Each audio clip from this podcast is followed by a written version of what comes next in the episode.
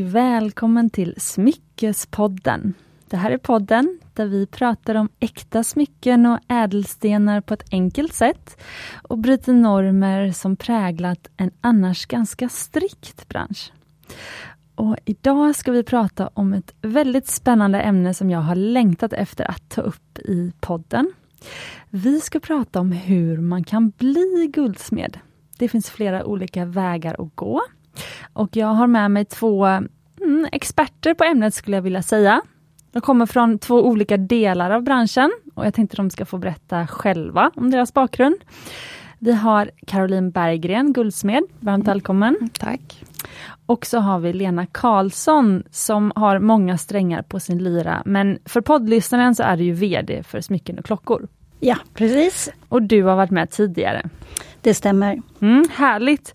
Och du lyckades övertala Caroline att vara med i det här avsnittet. Jag är superglad för det. Mm.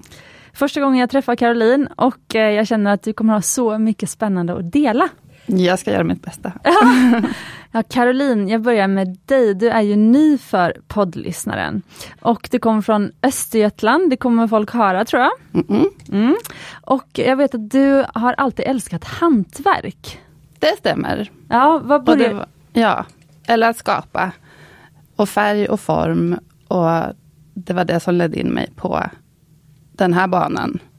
Eh, när jag väl hittade till metallen så kände jag att det var rätt. Innan dess har jag sytt, och jag höll på med lera, jag har fotograferat, målat. Allt möjligt. Men när jag fick sätta mig och jobba i metall så var det mitt element. Kände jag. Wow, hur gammal mm. var du då? Det började med att jag gick en kurs när jag var runt 20 tror jag. Ja. Och, och så sökte jag mig vidare. Men det var inget självklart, för det var ingen tidigare som hade pratat om att man kunde utbilda sig till guldsmed. Som när jag gick gymnasiet eller tidigare så fanns det aldrig någon så här handledning eller vägledning åt det hållet överhuvudtaget. Mm. Och jag kommer från Linköping som är en universitetsstad där det var helt andra karriärer som liksom hägrade för många. Så vad trodde du att du mm. skulle bli när du gick på gymnasiet? Jag hade ingen aning och inga, inga drömmar om att jobba med något kreativt eller bli konstnär eller så. För att det aldrig tänkt att man skulle kunna leva på det överhuvudtaget. Mer som en hobby att hålla på och sen ja, hitta ett yrke där man ändå kan trivas. Liksom. Äh, jag visste faktiskt inte. Så när jag väl började inom guldsmedsutbildningen så, ja men det var ju lycka att man kunde faktiskt göra det här. För jag vet att du är ju nästan känd i branschen skulle jag vilja säga. När jag har berättat att du skulle komma till podden så har ju alla som jag har pratat med som liksom mm. är i smyckesbranschen har ju vetat vem du är. Mm. Och, och, för mig blir det jättemärkligt för att jag har ingen aning om det du berättar för mig nu. ja. Jag känner många i olika inom smyckekonst och traditionellt de som jobbar traditionellt med guldsmide, så känner jag ganska många. Men eh, jo, nej. Men vad hände då? Du gick samhällslinjen på gymnasiet och sen mm. när du var 20, det måste vara precis efter gymnasiet, mm. så gick du en, en, var det silversmideskurs eller? Ja, på dagarna så gick jag en konstskola, eh, dagtid. Och så gick jag väl en gång i veckan kvällskurs, silversmide. Mm. Jag kommer ihåg att jag fick väldigt mycket uppmuntran av min lärare som jag hade. Han tyckte att jag var duktig på att löda och så här, precisionen kanske. Och det spelar ju väldigt stor roll för att man ska så här, ja, men, tro på sig själv. Och, ja. och, och um, nej, det gjorde mig lite stark för att våga ta ett steg vidare. Jag jobbade med andra saker. Jag jobbade på biografen i Linköping. Jag jobbade på IKEA. Som extra knäck och det hade jag gjort i många, många år redan. Eller många, ja men ganska många år. Ja, um, ja Lena?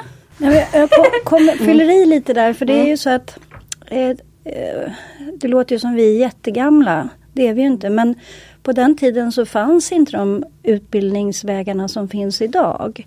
Utan det var mycket mm. att man hade, en, en del har haft någon släkting som har jobbat i branschen mm. och och man genom det har hittat en, ett intresse som man vill utveckla och lära sig mer om. Eh, så, så då fanns inte de traditionella ut, utbildningarna som vi har idag.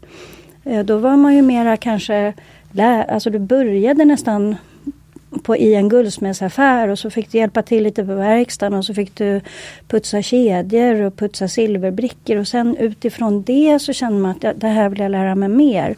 Och då hade man oftast en, en mästare då som man satt hos och fick, fick praktik. Liksom.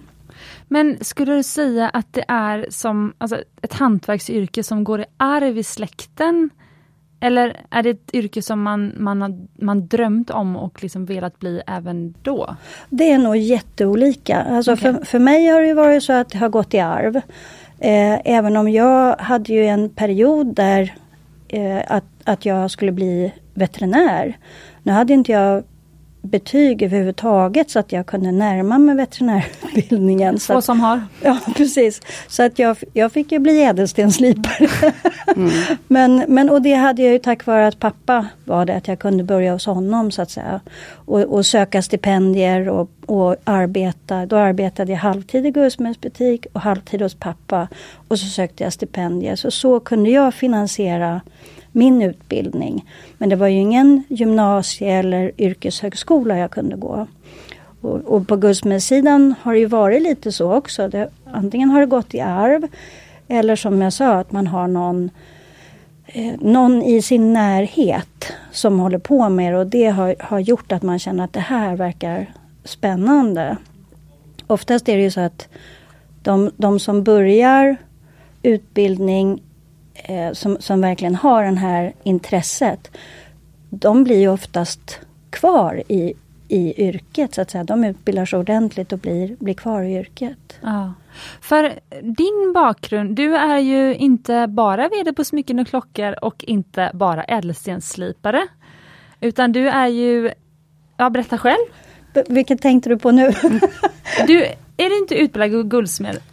Nej. Utan jag är ju bara ädelstenslipare. Jag har mästarbrev i ädelstenslipning. Ja det var så det var, okej okay, mm. så det visste inte jag att det fanns mästarbrev i ädelstenslipning. Nej och, och i Sverige så, så finns det i princip inte. Det börjar komma nu för att vi har som sagt då som jag berättade att när pappa och jag skulle, blev tillfrågade om att, att göra ett, ett gesällprov i ädelstenslipning och sitta då som granskare för de eleverna som ville slipa upp.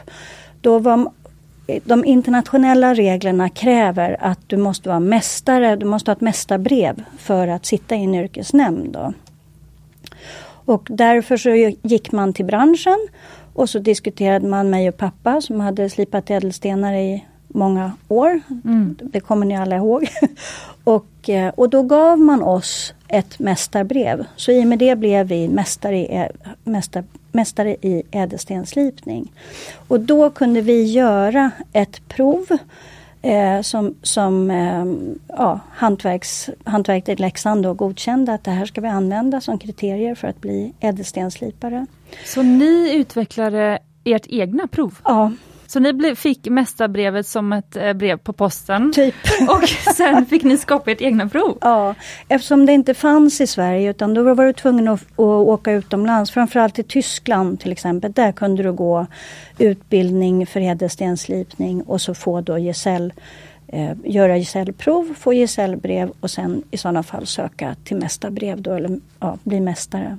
Okej, okay, wow. Så det här var starten liksom i Sverige för ädelstenslipning. Men på guldsmedsidan och silversmedsidan då har ju det här funnits i, i jättelänge. Jag vet faktiskt inte hur länge. Mm. Där, där, ja. Så, så det, det, det, på, på den utbildningen, den har ju liksom funnits sedan länge och den, den är ju styrd då utav regler och bestämmelser som man har, har arbetat fram. Det här är vettiga arbetsmoment för en guldsmedsgesäll att kunna för att då visa att man klarar av yrket. Jag förstår. Okej, nu går vi mycket händelserna i förväg känner jag. Jag känner att vi ska backa tillbaka lite grann. Men vi, vi har de två yrkeskategorierna då vi ska prata om idag. Det är eh, guldsmed framför allt och så även då ädelstenslipare, för det har ju du bakgrund inom. Är det någon mer yrkeskategori som eh, vi bör prata om? Jag tänker som kanske är medlem i Smycken och klockor eller som du har liksom ansvar för Lena?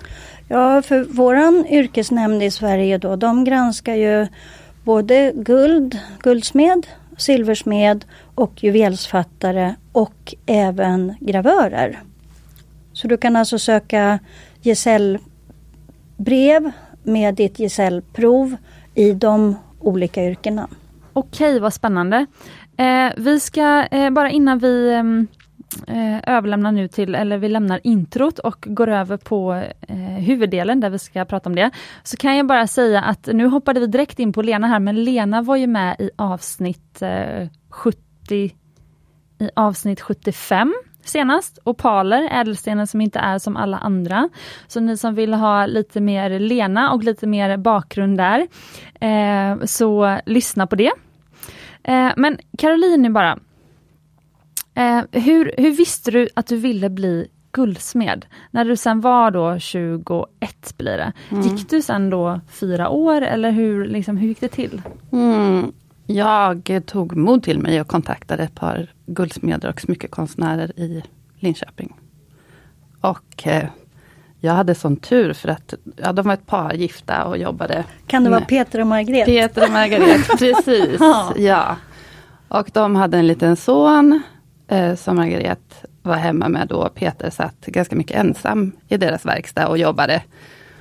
Och jag frågade om jag kunde få komma dit och prova på jättedjärvt, tycker jag så här i efterhand.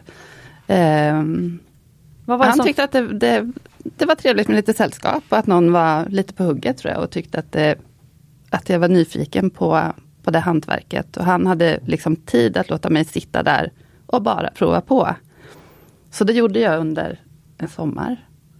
Eller några månader. Och så började jag ta reda på vad nästa steg skulle kunna vara. Och där hjälpte han mig såklart med eh, vilka utbildningar som fanns och så. Och vi kom fram till att gå på en folkhögskola ett år. Skulle ah, vara okay. absolut bästa. Ja. Och eh, då fick jag Det var väl många som tipsade om Stenebyskolan då. Stenebyskolan? Mm, som ja. ligger i Dalsland, i Dalslånged. Och det är en ettårig utbildning där man håller på med metall hela dagarna alla metaller eller guld, guld och silver just? Nej, guld det kunde man säkert göra om man ville, om man hade råd att betala själv. Men det var ja, andra metaller. Men det var, de hade en smidesutbildning, men då är det järnsmide, större grejer. Men det här var mer fokuserat på finliret, liksom. Att jobba med smycken, mindre föremål. Emaljering, stenar, mm. allt möjligt. Men vad var det som gjorde att du inte bara kunde fortsätta hos Peter och lära dig? Han kunde ju lika gärna lära dig det egentligen, eller? Ja, men han kanske inte hade möjligheten heller att ta emot mig så rent ekonomiskt så jag behöver studie, någon inkomst, liksom studiemedel, studielån, studiestöd. Ja, just det. Ja. Mm. Och när man är handledare som jag själv är idag, jag har en lärling, ah. så får man också en ersättning om man är inom det här systemet. Um, så nej, det hade varit en dålig idé att han bara skulle ta emot mig och låta mig sitta där. Och framförallt för mig att liksom själv få utvecklas på en skola tillsammans med, med andra, så hitta mitt, mitt eget sätt liksom att för, jobba.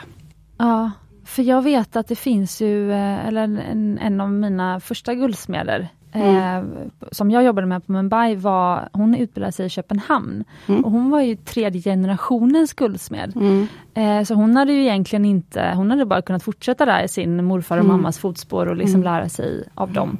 Eh, men hon kände ändå att hon ville liksom, hon ville ju se om det var men om det var riktigt det hon lärde sig, inte bara läsa av mamma liksom. Mm. Så hon åkte till Köpenhamn då, som var en sån lång guldsmedsutbildning. Mm. Den har jag också gått. Ja precis. Mm, det var där jag hamnade sen. Ja, vad hände? Det, det är väldigt mm. spännande det här. Mm, mm. Eh, jo, efter det året i Dalsland då, så kände jag att det här vill jag verkligen jobba med och fortsätta med. Och då jag var för gammal för Mjölby, för det var en gymnasieskola. Eller jag är inte för gammal, jag hade gått gymnasiet redan, så jag hade liksom inte... Jag fick inte gå gymnasiet en gång till. Mm, typiskt. Det fanns ingen annan utbildning. Och de här svenska hantverks eller lär, lärlingsutbildningarna som finns idag fanns inte då. Mm. Ja, nu låter det som man är hundra år igen, men det har verkligen hänt mycket. Eh, du, så, får, du får dela din ålder om du vill. Ja, jag är 52. Oj, okej! Okay. Ja. Jag hade tippat på 42. Ja, ja tack.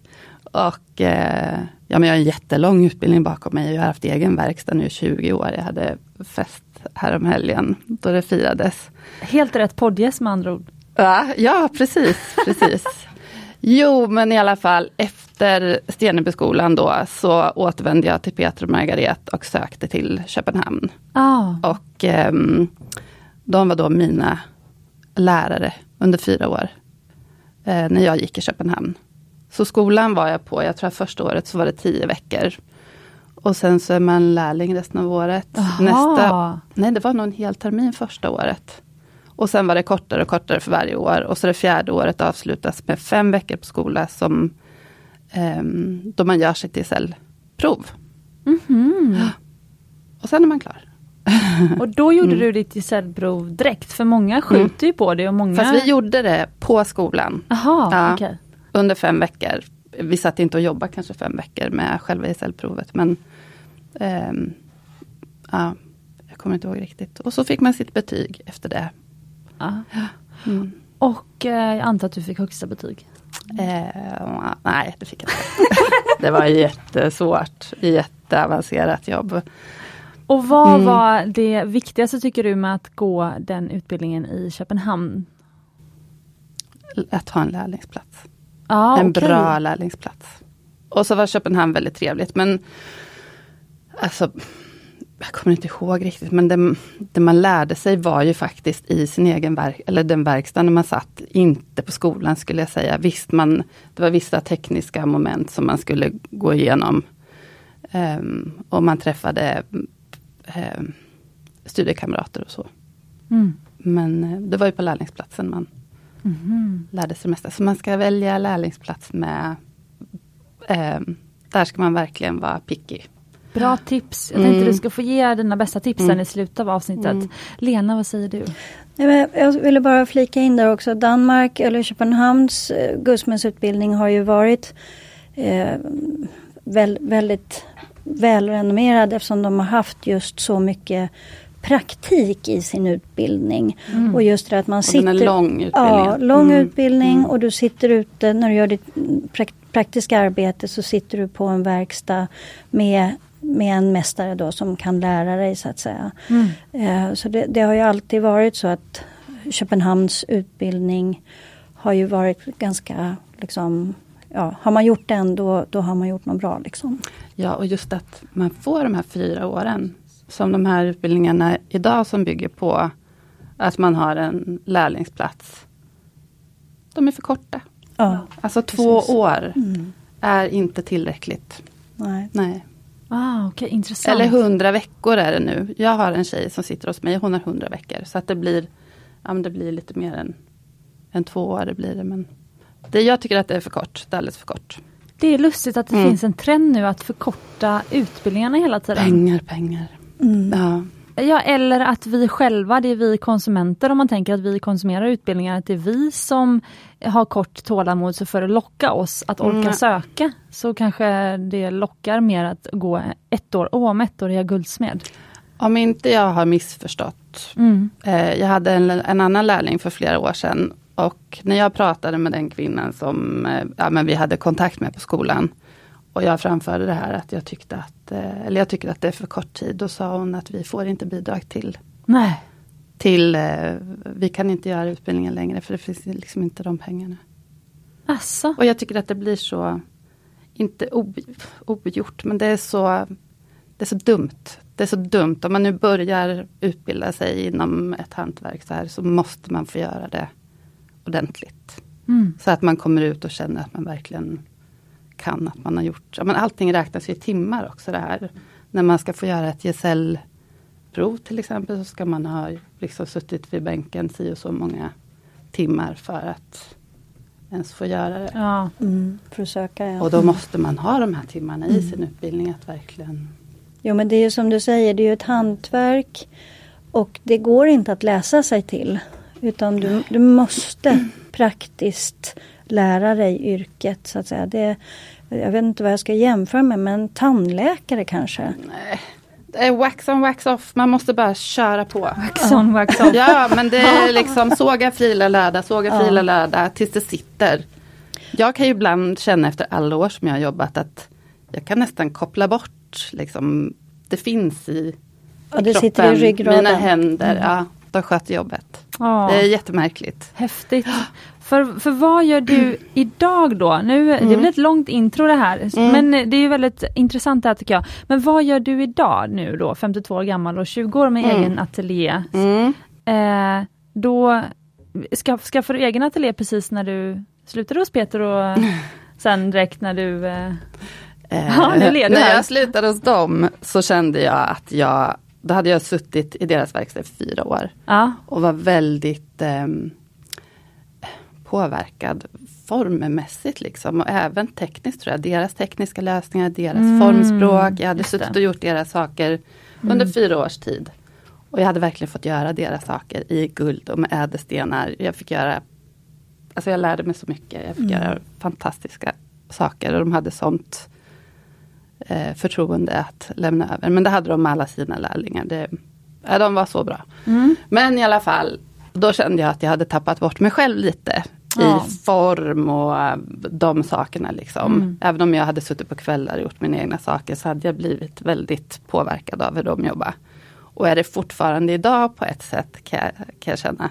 Men då ville jag slå mig fri. Mm. Och hitta tillbaka till mig själv inte starta eget. Liksom, och det kändes, skulle också kännas väldigt osäkert. Jag vill inte bli anställd eh, av dem.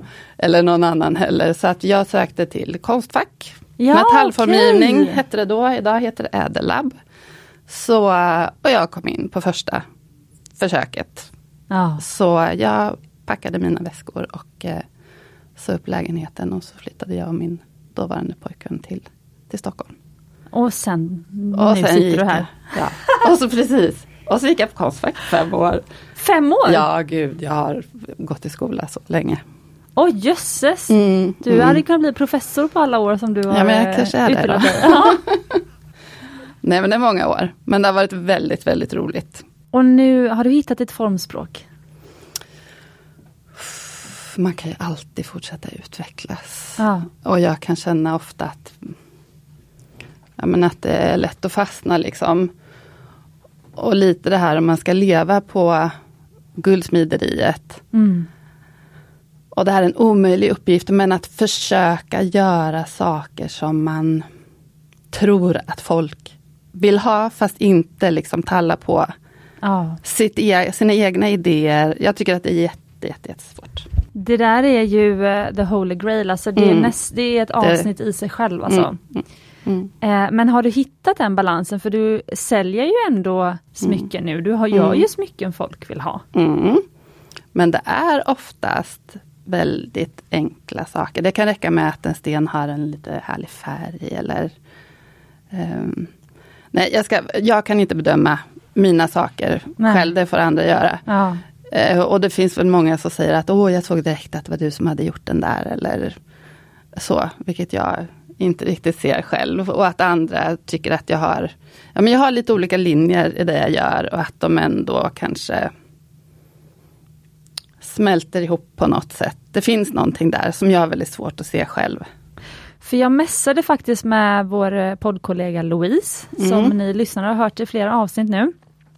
Och eh, så sa jag att jag skulle träffa dig. Mm. Så sa hon, ja eh, ah, vad kul, jag följer henne på Instagram. Och så frågade jag, ah, men har du några frågor du vill? Du, passa på nu då. Mm. Eh, och så skrev hon faktiskt, eh, ja, eh, här kommer en fråga. Har du tillverkat något som inte är din smak? Alltså på uppdrag av någon, men som du känt, nej det där skulle jag inte bära själv. Jag skulle aldrig göra någonting som jag känner att jag absolut inte skulle vilja göra. Nej. Men det kan ha hänt vid några tillfällen Eh, ja men just det där när man ska tillmötesgå kunden i mm. eh, Även om man liksom pratar ihop sig kring proportioner, färger hit och dit så. Vilket jag är väldigt noggrann med eller vet precis hur jag vill ha det. så vill man, det, ja, nej det har hänt. Absolut. ja men det har det. Men inte ärkefult sådär, inte så att eh, jag skulle aldrig göra våld på mig själv så. Nej. Jag kommer ihåg att jag fick en fråga för många, många år sedan. Eh, ett par som, om de skulle förlova sig, gifta sig. Och hon skulle ha en bred ring och på den breda släta ringen så skulle det finnas både ett hav, en himmel, stjärnor, måne, eh, en liten brygga och en eka har jag för mig. Och där kommer jag ihåg att där gick min, där gick min gräns. så jag tror inte att jag var så medgörlig den gången. Sa det blir du, inget. Nej okej. Okay. Mm. Men eh, rekommenderar du ibland kunder att gå till någon annan? ja men det gör jag absolut. Ja. ja. Och jag tycker att det är så generöst idag, vi som jobbar inom guldsmederiet. Jag får för mig att äldre generationer, jag kan ha fel, höll lite på sitt. Mm. På ett annat sätt än vad vi gör idag. Jag får för mig det. Men jag upplever att alla mina kollegor, vi hjälper varann, vi tipsar varann, mm. vi liksom pushar varann. Och jag tycker att det är, eller i alla fall de jag, jag känner, jag tycker att det är fantastiskt. Vad säger du mm. Lena? Jo men det håller jag med om och det, vi pratade om det lite grann i opalavsnittet. Mm. Det här vart ska man gå? Mm. Och då som jag rekommenderade lyssnarna att de ska hitta en guldsmed som, som har den stilen som de tycker om. Eh, för det finns så många olika eh, guldsmeders stilar och formgivning.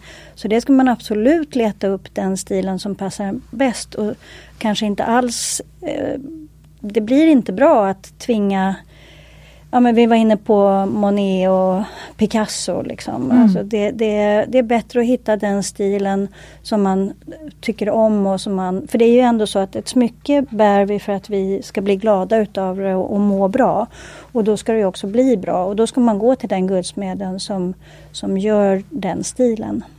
Samtidigt som, för nu tänker jag, nu kan vi börja runda av här och gå in på faktiskt det här hur, hur, hur blir man guldsmed och liksom vad ingår i att vara guldsmed.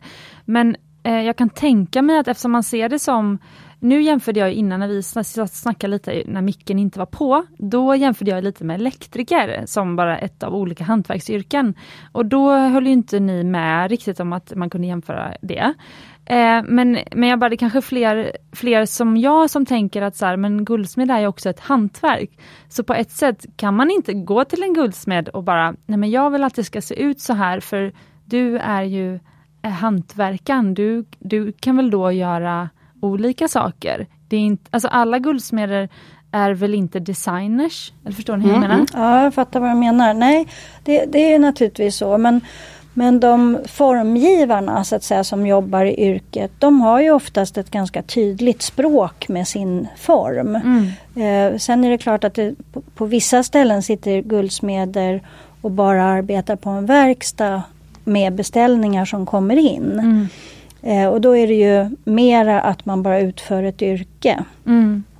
Eh, och, och, och, det finns ju kvar även om de inte är så många längre. Mm. Eh, det är lite på de större, större smyckesföretagen, då kan du ju sitta på det viset. Men eh, en vanlig guldsmed idag den, den vill ju gärna bestämma sin e-, eller alltså få arbeta efter sin egen form och tycke och smak. Mm. Och det är det som är så fantastiskt med alla guldsmeder som vi har idag i Sverige. Att det finns alla möjliga olika stilar. En del gör smått, en del gör stort, en del gör rått, en del gör blankt. Alltså det, Sen, det, sen, kan, sen i yrket så finns möjligheten att göra allt men man blir bäst på att göra sin egen sak. Liksom. Mm. Vad, vad, säger du om det Caroline? Mm. Håller du med? Mm. Ja. Eh, Okej, okay. men eh, då tycker jag att vi eh, ska köra igång med vår huvuddel då. Är ni redo att dela de olika vägarna som finns att gå för att bli guldsmed, silversmed, juvelfattare och gravörer. Absolut. Då kör vi!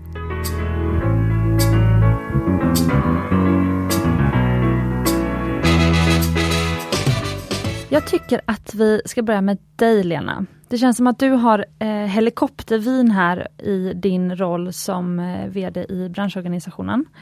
Eh, hur, vilka vägar finns det att gå för att eh, bli, ska vi börja med guldsmed eller vill du ta alla samtidigt? Ja men vi kan börja med guldsmed och silversmed för mm. de tror jag ändå sitter ihop ganska eh, väl. Mm. Och då är det ju, idag är det ju ofta så att man väljer en gymnasial utbildning eh, och där jobbar man med olika metaller. Mm. Eh, och det är därför jag menar då både med silver och guld. Idag är guldet så otroligt dyrt så att det, det kanske inte alltid man kan sitta och jobba med det hur mycket som helst. Eh, och då går man oftast en gymnasial utbildning som man hittar antingen i Mjölby, ibland Falköping, ibland på olika ställen. Vi kommer till det sen också vart man hittar sin utbildning. Eh, och när man har gjort det och känner att det här, är, det här är precis det jag vill göra, då kanske man söker också vidare till en yrkeshögskola. Eh, och så går man vidare då så att säga. Men om ens familj inte bor i Mjölby, betyder det att man måste flytta hemifrån då? Yes, nej. nej men det är, väl, ehm, det är väl så att det smidigaste är ju kanske att, att bo där man ska studera. Ja, man måste ju göra det. Ja, det, det går i, inte distans. Nej du, kan inte jobba på, nej, du kan inte läsa på distans men du kan ju bo en bit bort så att säga och sen pendla. Men det är klart att det är mycket, mycket lättare att, att bo där du ska va, liksom lära dig. Men sen vilken stad du väljer då, som nu har vi haft Köpenhamn, nu har vi haft eh, Mjölby och så vidare. Då, då kan man ju kanske välja på det viset. Du kan ju gå utomlands också och, och välja att utbilda dig men då blir det ännu längre att, att flytta. Men finns det inte, det finns väl ganska få utbildningar i Sverige? Eller kan man räkna dem på en hand? Ja, det tror jag man kan göra. Vilka är det? Ja, där, vi pratade om det nu innan här då, just den gymnasiala utbildningen så har vi ju Mjölby. Eh, och eh, vad hade vi mer? Vi hade, hade du några mera namn på utbildningar? Nej, inte gymnasiet. Jag tror att det finns flera gymnasieutbildningar. Som... Jo, jo, jo, förlåt, förlåt. Den här är eh, nystartad, nu ska vi se, Teknik och servicegymnasiet tror jag det heter. Jaha. Eh, här i Stockholm. Och det här är super, super nytt. Jag tror att de har fem platser. Wow. Men ja, det är också då gymnasiet. En gymnasieutbildning med inriktning på guldsmide så att man har om det var två halvdagar i veckan eller lite drygt. Någonting sånt. Vad kul! Mm. För nu är det ju så mycket, eh, nu har jag ju en sambo som har barn i snart gymnasieåldern. Eh, men det är så mycket eh, diagnoser och så vidare, alltså eh, barn som inte kan sitta still och så vidare i skolan idag. Så det känns som att behovet av den här typen av faktiskt gymnasiala utbildningar för att få fler att kanske fortsätta i gymnasiet och liksom fler som har myror i brallan att fortsätta. Kanske just den här typen av hantverksutbildningar kan locka. Faktiskt, tänkte jag på nu. Ja det tror jag. Ja fast där måste man också sitta still och vara väldigt koncentrerad om man ska okay. såga. Ja, så att det, men det är oftast, ja, eh, jag, jag hörde, en, jag hörde en gång en, en pojke som hade någon diagnos, bokstäverna kommer jag inte ihåg. Eh, och han kunde inte lära sig matte. Nej. Det var helt omöjligt. Hans största intresse var fotboll. Mm. Då hade han en sån underbar lärare som gjorde om allting till fotbollstermer. Oh. Så han ville att den här pojken skulle räkna ut hur stor är en fotbollsplan? Ja men det tog ju honom två sekunder. Eh, han ville att han skulle räkna ut om gräset är så här högt och täcker hela fotbollsplanen. Hur mycket gräs är det? Hur wow. snabbt som helst så kom mm. det.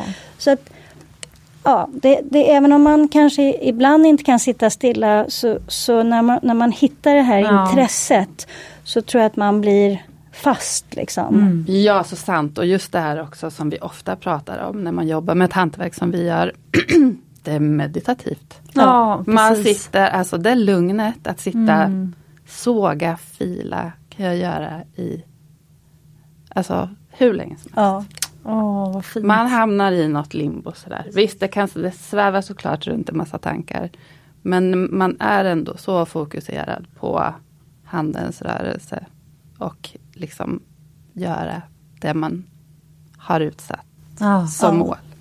Och, där, och nå dit. Det är lite mm. det som jag pratade om, om en konstnär. Det, mm. det är ju det här att man har ju en bild framför sig att det här ska jag göra. Och, och med sin kunskap att kunna då få fram det här är ju helt fantastiskt. Och jag vet när vi, nu slipar inte jag längre eftersom jag skadat mina axlar, men när pappa och jag slipade stenar, vi kunde aldrig gå hem Nej. förrän stenen var klar. Nej. Så det, det, är som du säger, man är helt inne i det och då finns tid och rum. Det Nej. finns inte. Nej, ofta för mig är det lite till, lite till, ja. lite till. Man glömmer bort klockan, man glömmer ja. bort det här att sträcka på sig. Mm. Jätteviktigt, det börjar jag märka nu med åldern. Att det, det, tar lite extra på axlar och nacke och så. Och man måste resa på sig men man sitter och är så inne i sin ja. egen värld. Alltså. Fint. Jag är så avundsjuk på eh, dig då faktiskt som är guldsmed. Alltså jag hade så önskat att jag visste om, alltså jag hade inte det här intresset ja, förrän jag var 25, 24 år. Eh, men och då var det för sent, jag hade sex år. Men det är inte för sent. Nej, aldrig för sent. Nej. Jaha, nej okej, okay, men jag hade sex års CSN-studier tänkte jag säga. Eh, och behövde mm, Alltså jag behövde börja jobba och tjäna pengar och, och då hade jag startat Mumbai men då fick mm. jag ju börja eh, sälja, för jag gjorde en bakåträkning. Eh, alltså hur många smycken måste jag sälja per månad för att kunna leva på det här? Mm. För då bodde jag fortfarande med syrran och så kunde hon betala hyran den månaden eller när jag var, jag hade sagt upp mig från mitt jobb. Eh, och sen så bara, men herregud vad många smycken jag måste sälja, då måste jag börja marknadsföra mycket mer.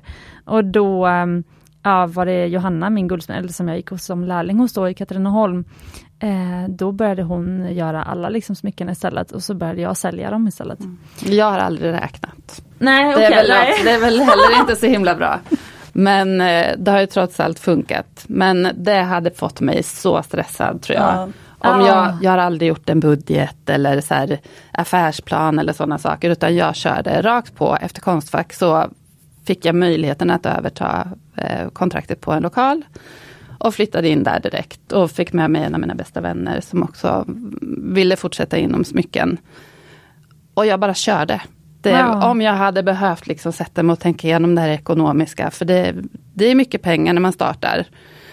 Och jag hade lånat pengar som jag inte hade använt alltså studielån som jag inte hade behövt använda för att jag hade jobbat mycket extra och sådär. Så de satt oh. ju fint då. Mm, perfekt. Um, men um, ja, nu blev det ett sidospår här kanske nej, att nej. jag kom in på just den grejen. För att det hade, jag vet inte, jag bara, uff. Nu och, kör vi, låt det bära eller brista. Okej okay, men det är väl så här, då får du ge nu ett tips till om du har träffat 24-åriga Cecilia. Mm som då uppenbarligen missat då den här gymnasieskolan i Mjölby. Mm. Och den här nya i Stockholm fanns inte. Mm. Eh, men som plötsligt kom på att nej, men jag vill lära mig att bli guldsmed. Vad hade du tipsat då? Vilka vägar, vilken väg skulle jag gå?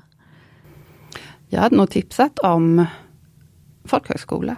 Ja. Väldigt trevligt. Ja, mm. Det finns Nyckelviken, det finns Leksand, det finns Stenebyskolan.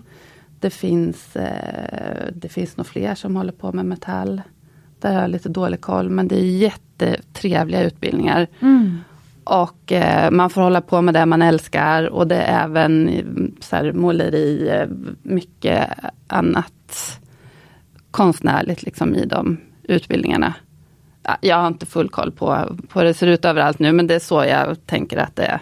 Och sen fortsätta på någonting som heter hantverkslärling. Mm, ah, precis. Ja, där man, eh, för att man ska komma in där så måste man ha förkunskaper och eh, hitta en, en mästare att sitta hos. Någon som är redo eller kan tänka sig att lära ut och ha dig sittande i, i sin verkstad under de här hundra veckorna. Så finns det något som heter Hantverksakademin också som, som är baserat här i Stockholm. Som funkar lite liknande. Men det jag hör är också att mm. eh, om man då går på en folkhögskola, det låter ju superhärligt och mm. när du säger det så kommer jag ihåg en tjej som hade eh, samma utbildning som jag, den här liksom ekonomi med finansbakgrund. Och hon, hon var ju jätte eh, alltså, kreativ, tänkte jag inte säga, men alltså hon höll på med musik. Eh, så hon var ju väldigt musikalisk. Eh, och hon flyttade till Dalarna tror jag och gick på folkhögskola ett år inom musik och sen började hon släppa musik istället. Mm. Eh, och det jag hör också är ju att man behöver ju inte så mycket pengar för att klara sig, alltså om, att bo i Stockholms innerstad då behöver du liksom lite pengar men mm. om du liksom flyttar till någon mindre stad och går på folkhögskola mm. då kanske du faktiskt klarar dig med att, även om du har massa studielån redan, att jobba extra, mm. plugga och liksom eh, eh, det här lugnare livet kanske.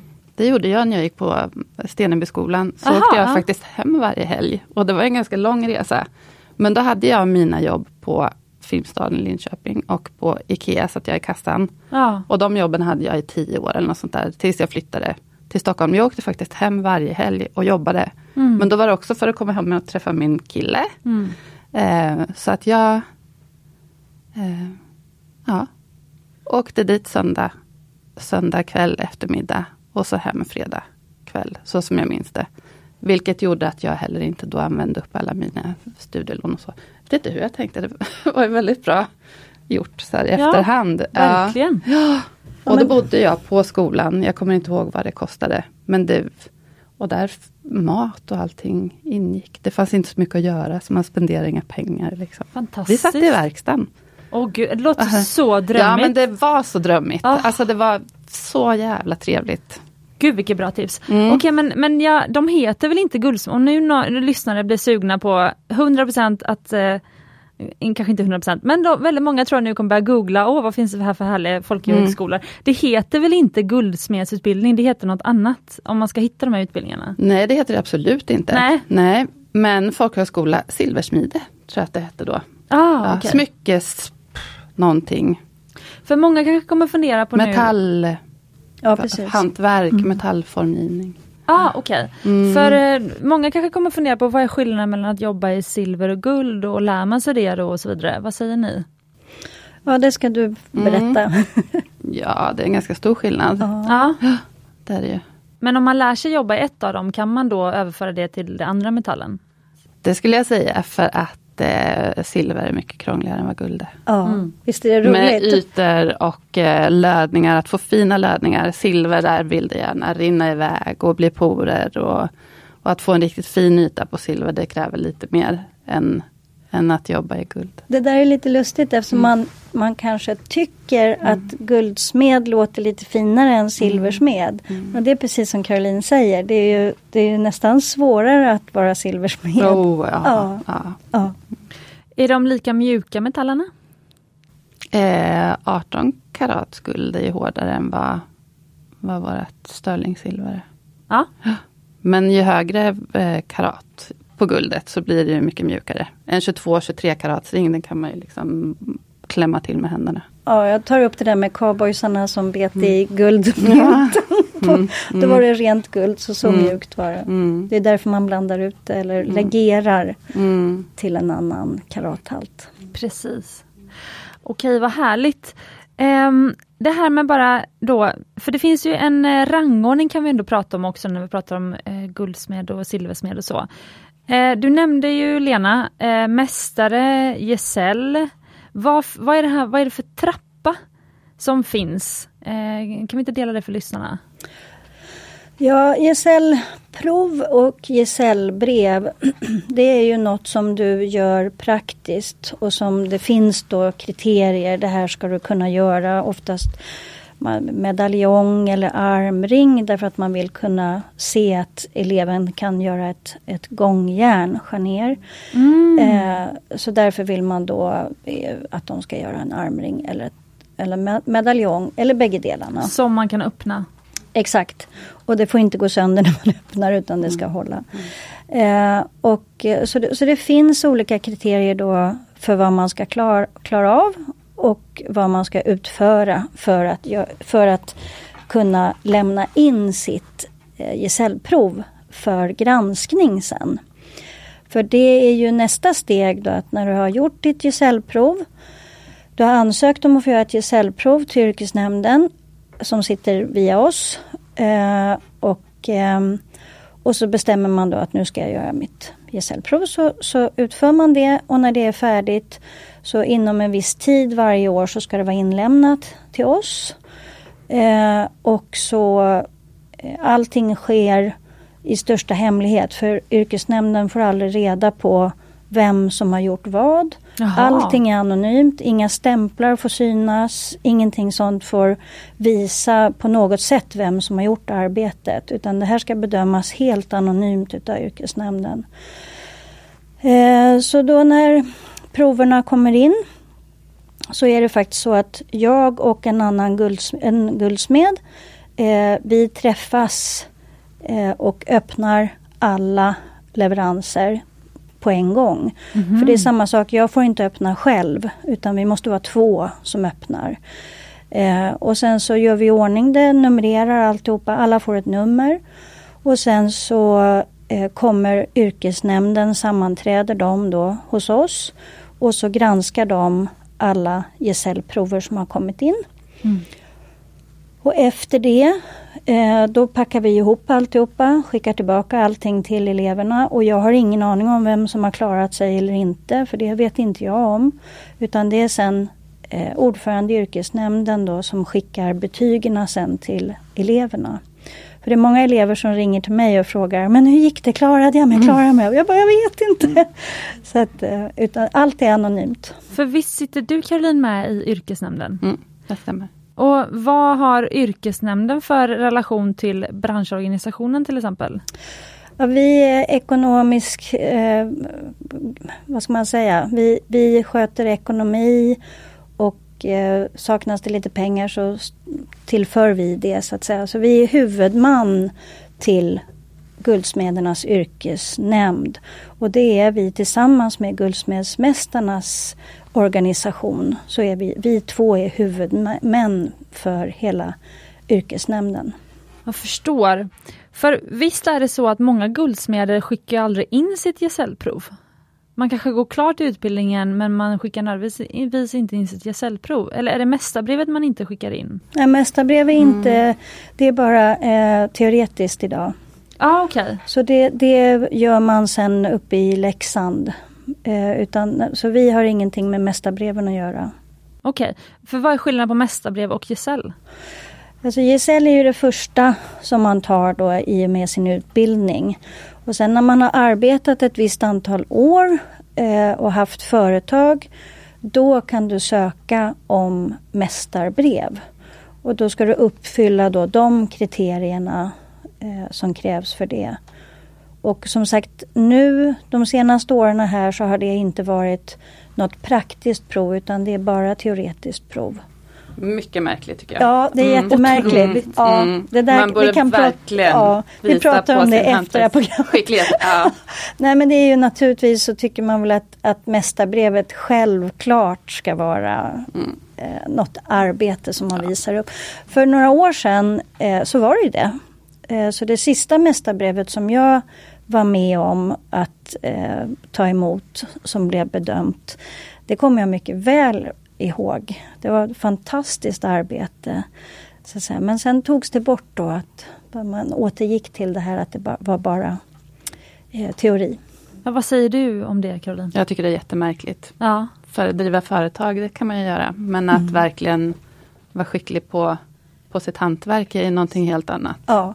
Har du mästarbrev? Nej, men jag åker faktiskt till Leksand om några veckor och tänkte att jag ska göra den kursen. Okay. Så jag åker dit på en introduktionshelg. Och jag har, varit, jag har inte varit så intresserad av det där tidigare men så tänkte jag nu att varför inte. För det, är ju ett, det är ändå ett yrkesbevis. Både, både gesällbrevet och mästarbrevet är ju ett yrkesbevis. Så att säga. Ja, för vad är fördelen med att då, för då om jag förstått det rätt nu då, så är alltså gesällbrevet måste du klara för att få ta examen som guldsmed. Men mästarbrevet måste man inte ta. Nej, det är valfritt. Men stämde det, det med gesällbrevet eh, då? Ja, du kan ju gå ut skolan. För det är inte alla eleverna som har hunnit göra sina... Nej, precis. Det var det, precis. Ja. Var det jag tänkte. Bli godkänd, ja. Precis. I alla. Mm. Ja. Men är det många som börjar jobba som guldsmeder utan att sen varken ha tagit gesällbrev eller mästarbrev? Det tror inte jag att jag har hört talas om nästan någon gång. Jag tror att nästan alla som jobbar som guldsmeder har gjort gesällprov. Och så tänker jag, det finns väldigt många som som jobbar som guldsmeder som inte är guldsmeder eller utbildade Precis. guldsmeder. Ja. Det är också så knäppt i våran bransch, mm. men det är väl så i många branscher också. Att eh, vem som helst kan kalla sig guldsmed. Mm. Ja, det var nämligen utan, att ha den, mm. utan att ha den utbildningen mm. överhuvudtaget. Jobbar man i guld så kan man kalla sig för guldsmed. Ja, för det finns alltså ingen, det är inte som elektriker att du måste, för att starta eget så måste du ha licensen. Nej. Nej. Nej. Eh, för det var det jag funderade på, för, eh, också innan vi, vi kom in på så mycket intressant här innan mickarna var på. Men att ehm, eh, vi pratade om det med att driva för, att det är också många som har tagit gesällprov och blivit guldsmeder som sen inte arbetar som guldsmed. För att man inte vill driva eget och det finns inga jobb att bli anställd på. Var det inte så? Jo, det, så är det ju. Och sen är det också eh, Alltså vi, vi har ju ordet juvelerare. Ja. Och, och det är ju oftast då, då, då benämner man ju de som har en, en butik. Mm. Men du kanske inte är guldsmed själv men du säljer guldsmedsvaror. Eh, du kanske har en guldsmed som sitter på din verkstad och jobbar. Eh, eller att du har en extern verkstad som producerar dina produkter. Men, men du har en, en butik så att säga och då blir du mera juvelerare istället. För vad skulle du kalla det som jag är då till exempel? Jag blev ju aldrig guldsmed. Nej precis och du, nu designar ju du dina smycken själv. Ja. Och då blir du också en, en, en annan grupp. En juvelerare kan ju ibland, om vi tänker på de gamla, Karlman och Eh, Kurt Decker och hovjuvelerare Falström och allihopa de där. Så var det sällan de var guldsmeder men de drev väldigt väldigt fina juvelerarbutiker och hade guldsmeder hos sig. Eh, men, men de var inte guldsmeder oftast. De var mera affärsmannen då. Och ja. sen var de ju kunniga, kunde ju mycket om smycken och ädelstenar och sådana saker. Men de utförde inte arbetet själva. Designade de smyckena? Ibland och ibland inte. Mm. eh, för att du eh, pratar också Caroline om att det finns som nästan två läger eh, bland guldsmeder också. Och du är ju med i båda kan man säga. Alltså det här med smyckeskonst och eh, liksom guldsmeds, eh, ja, men hantverkarbranschen. Mm. Mm. Eh, eller vill du, ut, vill utveckla det? Läger, jag vet inte, kanske låter lite väl men det mm, Ja men det är lite två olika världar. Och så ja. smälter de samman lite här och där genom de som jobbar lite både och med traditionellt eller med hantverket och egen formgivning. Ja. Så där finns det små övergångar liksom. Men ändå så upplever jag det som två lite olika världar. Ja. Smyckekonst, konst och guldsmeds... Ja, hantverket. Liksom. Ja, ja, precis. Det gedigna hantverket. Ja. För tycker du det är någon av dem som borde få mer, liksom lyftas upp mer? Som, eller liksom hur ser du på, på det? Alla. Nej, men vi har, generellt så har det väl varit så att de, de skickliga formgivarna, guldsmederna, alltså jag tänker på Peter och Margret som mm. har, de är ju erkända utomlands. Alltså de har ju gjort såna en otroligt tjusiga smycken och, och, med en formgivning som, som vi har sagt är så tydlig, mm. dem. Mm. Att, att den har liksom då, då, då, har de ändå gjort smyckena själva. De har liksom ritat, de har eh, fått fram material, fått fram stenar, de har gjort allting. Liksom. Mm. Och säljer också själva då. De har ju haft en väldigt, väldigt fin butik i Linköping. Mm. Nu har de gått lite i pension och, mm. och lagt ner lite mm. grann. Men, men de har haft en otroligt fin butik i Linköping.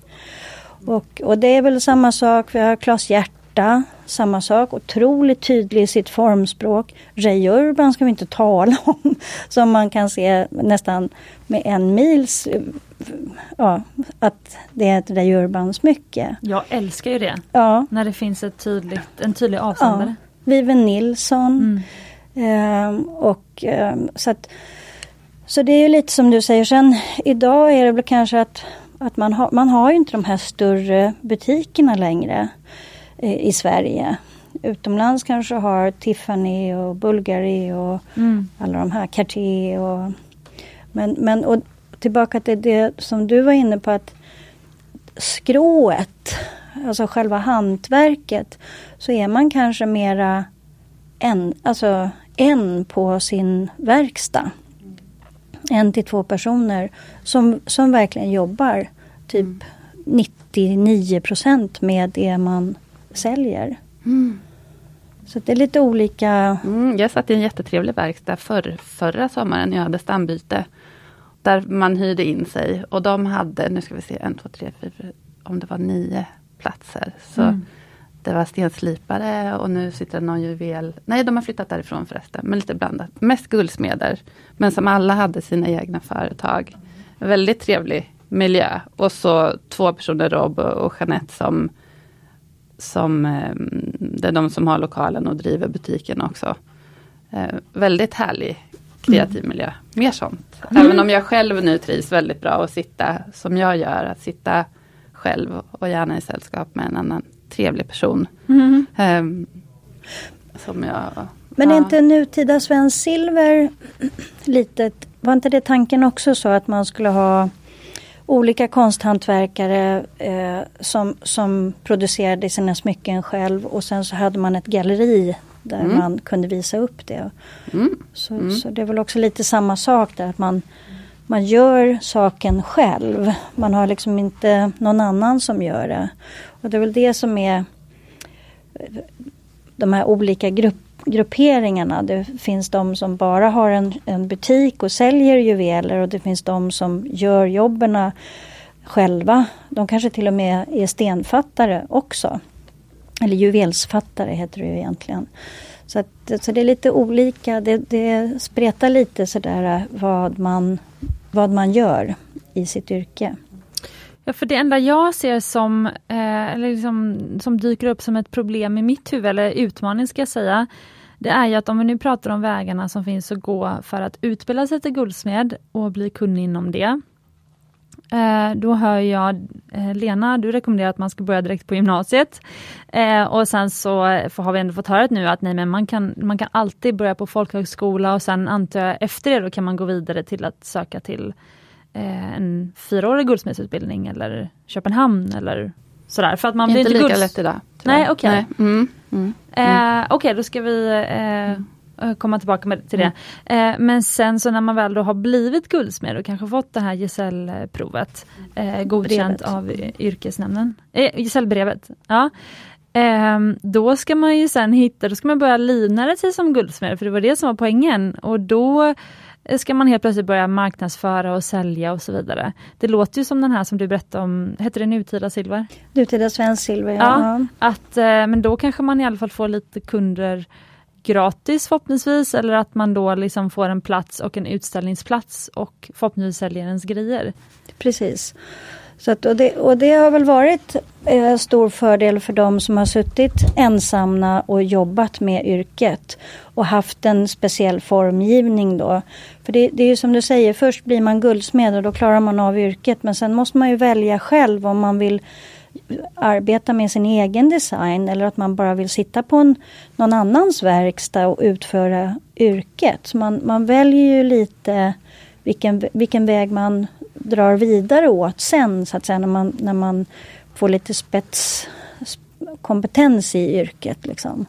Går det att generalisera där, alltså vad ni, ni som känner fler guldsmeder än jag gör, alltså vad man helst vill arbeta inom som färdig guldsmed? Eller är alla olika? Nej, men jag tror att grunden är väl att man vill arbeta i den här, eller de här metallerna och att man vill tillverka smycken. Och jag tror grundtanken är att man blir glad själv och kunden som bär det blir otroligt lycklig av att bära det. Eh, så, så det är nog grundtanken tror jag och, och det är det som gör att vi trivs med vårt yrke. Men spelar det någon roll Upplever du, alltså om man då sitter på en verkstad och gör eh, ja, men, eh, lagningar eller vill man liksom hela tiden bara skapa helt nytt? En drömdagen skulle vara att alltid bara göra liksom helt nya custom grejer till, till kunder. Eller Jag tror att det är olika. Ja, det, ja. ja precis. Så mm. det, det går man vidare med sen när man har lärt sig yrket. Då, då ser man, vill man bli en egen designer, en egen formgivare Eh, eller vill du sitta och, och liksom få, in, få, få jobb, få reparationer och sådär. Så det, det väljer man nog kanske själv sen, vilket man går vidare med. Men det är svårt att välja också, vad som, vilka jobb som kommer till en. Ja, och jag, jag, kan tycka att det är väldigt det är jättehärligt att vara skapande och kreativ och så här, men ibland så orkar man inte riktigt det heller. Mm. Eller att man sätter lite för stor press på sig själv eller Och jag kan tycka att det är jätteskönt som jag har haft i några år så har jag ett par företag som jag gör pins till, så här företagspins. En sån här liten nål som man sätter på kavajslaget. Jaha. Och har fått gigantiska beställningar. Nu från ett av de företagen har jag inte fått någon beställning överhuvudtaget i år, vilket är ganska skönt att få vila lite. eh, för det är verkligen ganska slitsamt. Men jag kan tycka att det är väldigt skönt också att ha den här högen framför mm. sig. Ja, då tänker jag inte ekonomiskt, det är klart att det är jätteskönt att ha det. Men just hantverksmässigt ja. och det kravlösa ja, liksom, i att ha den där högen framför sig och bara sätta sig med filen och köra på. Och sen så ska det lödas på pinnar och det ska poleras och sådär. Det kan vara jätte, jätte, jätteskönt ibland. Eh, men drömmen, det absolut roligaste är att bara få göra sina egna saker. Och det som jag kan, jag tycker att det är fantastiskt roligt när folk kommer till mig och vill så specialbeställa någonting unikt som vi liksom kommer fram till. Men någonting som är väldigt tillfredsställande, det är när någon kommer och köper någonting som jag redan har gjort. Exakt, och så, Vi stoppar i ett fint paket, provar det. Jag hade en tjej hos mig senast igår som egentligen hade en helt annan plan på vad hon skulle ha för ring och det var en ring som jag skulle göra till henne. Med en helt annan sten. Men när hon såg den här ringen ja. och trädde den på fingret och den satt som en smäck så var det så här, ja men jag tar den här. Och det, alltså det är sån lycka. Ja. ja. Precis. Mm. Nej men eh, det är väl lite som helt ärligt talat när man eh, pratar och så antingen så pratar man fritt och så går allt jättebra och sen så plötsligt får man en mick framför sig och så blir, kan man bli helt blockerad. Väldigt många blir det här i poddstudion. Eh, men sen så går det över för att man glömmer bort micken. Samma sak med kunden. Mm. Alltså om man då får, för jag kan känna det att, man, att jag kan få en blockering att åh herregud nu måste ju han blir jättenöjd, jag tänker nu på en specifik eh, eh, kund som vill att jag ska göra ett smycke till honom. Mm. Och så blir jag så här, men nu måste, då tänker jag på honom hela tiden istället, mm. istället för att tänka på Alltså istället för att bara låta kreativiteten flöda genom mig. Jag eh, vet. Ja, du mm. förstår vad jag mm, menar. Jag förstår vad du menar. Mm. Så, så då, men sen så är man ju det blir nästan dubbel tillfredsställelse när man sen då, ja, man ger sitt förslag och så väntar man liksom, eh, med stor nervositet vad, vad reaktionen ska bli och så blir de liksom nöjda. Mm. Eh, då blir det mm. som, det blir också en dubbel tillfredsställelse mm. för då har man mm. liksom eh, Det känns som att man har hoppat över två berg liksom. Jag vet inte riktigt. Åh, ja. det där är så fantastiskt också ja. när man har liksom suttit och ritat och skissat och jag skickar om man bor i en annan stad så kan jag skicka så här ringmodeller för att prova. Och, ja, man är väldigt noga med att kommunicera liksom, så här kommer det se ut. Jag lånar stenar, vi tittar tillsammans. Aha. Och så är kunden så jätteexalterad och tycker att allt är jättehärligt och roligt. Och sen när smycket väl är färdigt så blir det så här, men gud! Jag har aldrig kunnat tänka mig att det skulle bli så här fint. Och det är ju fantastiskt. Alltså, man, åh, man har sån tur. Ja, det är lön för mödan. ja, ja, det är så fantastiskt roligt.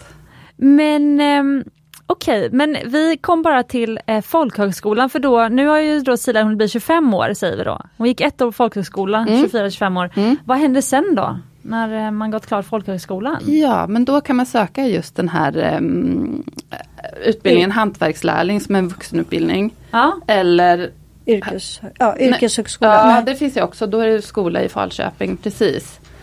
Um, vilken tänkte du på nu? Och så tänkte jag på den som finns här i Stockholm som är Hantverksakademin. Ja, just det. Ja, mm. Så det är de tre, precis. Så antingen så sitter du som lärling eller så går du på skola. Mm. Och skolan innefattar också praktik. Men eh, några kortare perioder ja. tror jag. Ja. Och det är lite också, det kanske känns som vi svamlar lite om de här utbildningarna men det också har att göra med att de ändras nästan från år till år. Så att en utbildning som vi har haft, helt plötsligt så läggs den ner eller flyttas eller görs om. Och som vi har pratat jättemycket om Köpenhamn nu, som, som vi har pratat oss varma om, som har haft en otroligt fin utbildning till guldsmed, som nu läggs ner. Och man mm. gör om den till en, till en mycket enklare variant. Så det, det, det ändras mycket utbildningsvägar och, och precis som du sa Karolina, att pengarna styr ju skolorna att ibland så kan de ha den här utbildningen, ibland så blir det den här utbildningen. Så det, det skiftar lite. Ja men Det är jättebra att du fyller ut Alena, det är faktiskt väldigt bra. Eh, för Jag själv blev förvånad över den här Köpenhamns, för det har alltid varit den som många har sett som liksom den stora liksom, ja. fina utbildningen. Ja. Men den har nu gått från att vara fyraårig guldsmedsutbildning till, till sex månader bara. Ja. Helt otroligt. Ja, vad innebär det egentligen? Eh, det vet vi inte ännu. Det måste vara uppbyggd på något helt annat ja, sätt. Det blir att du ska då, du, du får sex månader eh, teoretisk utbildning och sen så ska du ha den praktik, eh, praktiska utbildningen själv. Men jag kan ändå inte, eller vill du säga någonting där Karin? Nej. Ja, vi får återkomma om det där när vi ser vad som ja. händer. Det... Men sen tänker jag de sista åren så har man inte hört många svenskar som har gått i Köpenhamn eller har inte de blivit lite det har inte varit lika lätt att Nej, det var komma en, in där. Och sen var det en period också som det, för det är också svårt när, när du går en utbildning, väljer en av de här utbildningarna och där är då kravet att du ska hitta lärlings, lärlingsplats själv. Eh, och, och, så är det en, ibland så att eleverna får ingen lärlingsplats. Då blir ju de hämmade, de kommer ju inte vidare. Nej, precis. Så att det är också en, en det, det, det är otroligt svårt idag att komma in och få lärlingsplatser och få praktikplats. Och det har ju också med att göra att eh, de som sitter och jobbar de har fullt upp med sitt egna så att säga. Det är svårt att, att ha tid och möjlighet att ta in en person till. Jag vet att man får en, en viss eh, ekonomisk ersättning. Men eh, det, det, det bromsar ibland att ta in någon lärling. Och som jag berättade om då när jag gick lärling. Eh, alltså jag hade ju jag jobbade tre dagar i veckan i guldsmedsbutik och jobbade hos min pappa tre dagar i veckan. Så jag jobbade sex dagar i veckan. Eh, och sen sökte jag stipendie. Så jag hade ju ingen lön ifrån min pappa utan det fick jag ju liksom finansiera själv med, med extra jobb. Mm. Eh, vad säger du Caroline, för du har ju tagit emot lärlingar. Mm. Men jag vet ju, precis som Lena säger, många som jag känner vill ju inte ha lärlingar. Eh, var, varför tror du att det är så? Man ska hitta rätt person, ja. nummer ett, att man ska funka tillsammans. Ja. Kemin måste... Kemin är jätteviktig. Mm. Nu har jag en tjej, Lovisa, som sitter hos mig. Och man sitter ju ihop, liksom. vi sitter så nära varandra hela dagarna. Så det är nummer ett. Och eh, nej men det, det, är klart, det tar ju tid liksom. Man måste tycka att det, det är roligt. Mm. Samtidigt som många kan ju ha väldigt stor nytta av en lärling. Att sätta en lärling i arbete och det är väl det som är tanken. Så funkar det inte hos mig, tyvärr. För att jag, jag ibland när man gör de här pinsen och vissa saker sådär. Men jag hinner göra allting själv. Och jag vill göra allting själv. Jag har inte Jag har väl tänkt många gånger att jag ska bygga upp någon liten kollektion som man liksom Vissa smycken har jag så, men många har ju verkligen så här, det här och det här ska göras. Liksom. Men jag har mest beställningsjobb. Och jag hinner med själv och jag gör dem gärna själv. Så att till henne får vi liksom hitta på uppgifter för att mm, okay. För, ja, för, för du, har ju, ehm, du, har, du gör oftast bara ett smycke. Mm. Precis. Mm. Du gör, tar inte in reparationer och sånt? För jag tänker att det är det kanske lärlingen sitter med? Eller storleksändringar? Ja, nej, eller? Nej, nej, det är väldigt sällan. Och sånt kan jag till och med tacka nej till. För att jag ja. tänker att någon annan gör det bättre. Ja. Uh, som har laser, helt andra mm, möjligheter att liksom... Och hjälpmedel. Ja, ja, ja mm. att utföra jobbet. För att du nämnde ju eh, tidigare lite det här med att, eh, alltså för att jag tycker ju det är konstigt, jag har nog pratat om det i väldigt tidiga avsnitt av Smyckespodden, men det var länge sedan nu. Eh, men det här med att det det finns ju en... Det, alltså, skillnaden mellan att vara smyckesdesigner och guldsmed och hur det kommer sig att kanske inte fler guldsmeder har liksom större eh, eh alltså egna kollektioner.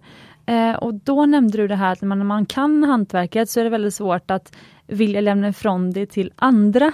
Mm. För att man ser ju hela tiden vad de gör för fel. Mm. Och så blir man till slut som du säger, nej jag vill göra allt själv. Mm. Eh, vill du dela lite liksom, om du har någon erfarenhet kring det här? Eller liksom hur du, ja, men du tänkte på det här när man börjar massproducera någonting och låta tillverka, gjuta upp och liksom legotillverkning kanske i ett annat land eller så. Det var det vi pratade om, eller? Ja, nej men det är absolut. Ja, sen, ja. Är, sen är det väl skillnad på, jag tänker de riktigt stora varumärkena, nu kan jag inte nämna vid namn, men säg att mm. man går in på ja, NK juvelsalong och mm. så. Ja. Eh, nu fick jag, nu blir det eh, avbrott här till alla lyssnare. Jag fick precis veta att det är en annan podd som ska komma in nu och spela in. Eh, och det var så intressant det här och jag känner vi har ju inte ens hunnit eh, avsluta något av våra intressanta ämnen här. Vi kommer göra så att vi kommer eh, nu få gå ur studion och så kommer vi få spela in en del två som kommer släppas. Eh, men eh, så att, eh, så att ni vet det lyssnare. Men både Caroline och Lena har sagt nu att de så snällt vill komma tillbaka till podden, till studion, så det var roligt. Ehm, men så vi måste lite abrupt eh, avsluta. Har vi någonting av det här avsnittet vi kan sammanfatta på två minuter? Kan ni komma på det? Lena, du har alltid något att säga. Ja, precis. Nej, men det, det, är väl som vanligt att alla frågor som poppar upp får de ju gärna höra av sig till, till dig eller till oss, Smycken och klockor. Eh, och så ska vi hjälpa dem allt vi kan. Eh, och, och även att de sätter ihop lite frågor till del två. Ja, det är bra. Det jag kan dela då precis är att eh, Caroline, Caroline kan man följa på Instagram, guldsmed Caroline Berggren. Mm, tvärtom, Caroline Berggren Guldsmed. Just det. Mm, mm. Ja, man kan också gå in och kolla vilka Smyckespodden följer, för vi följer dig. Mm. Eh, och eh, Lena, eh, eller Yrkesnämnden, har de en kontakt, eller är det fortfarande smycken och klockor som man kontaktar om man vill ha mer information om olika utbildningar? Och ja, så? Då, då info smyckenochklockor.se Ja, eller finns det någon hemsida man kan gå in på om man liksom har blivit taggad nu på att bli guldsmed? Ja, då kan man gå in på Guldsmedsmästarnas hemsida för de hade ganska eh, utförlig beskrivning om, om utbildningar ja. som är up to date. Ja, okej, okay. men det är super. Eh, men då eh, säger vi då till er lyssnare, säger vi på återseende. Vi ska släppa in den här andra podden. Eh, tusen tack eh, Caroline och Lena. Tack, tack själv. Ja. Väldigt intressant tycker jag. Så mycket att prata om. Eh, och till er lyssnare så säger vi såklart att glöm inte att ni är värda äkta smycken och ädelstenar och även att göra smyckena själva då. Precis. Mm.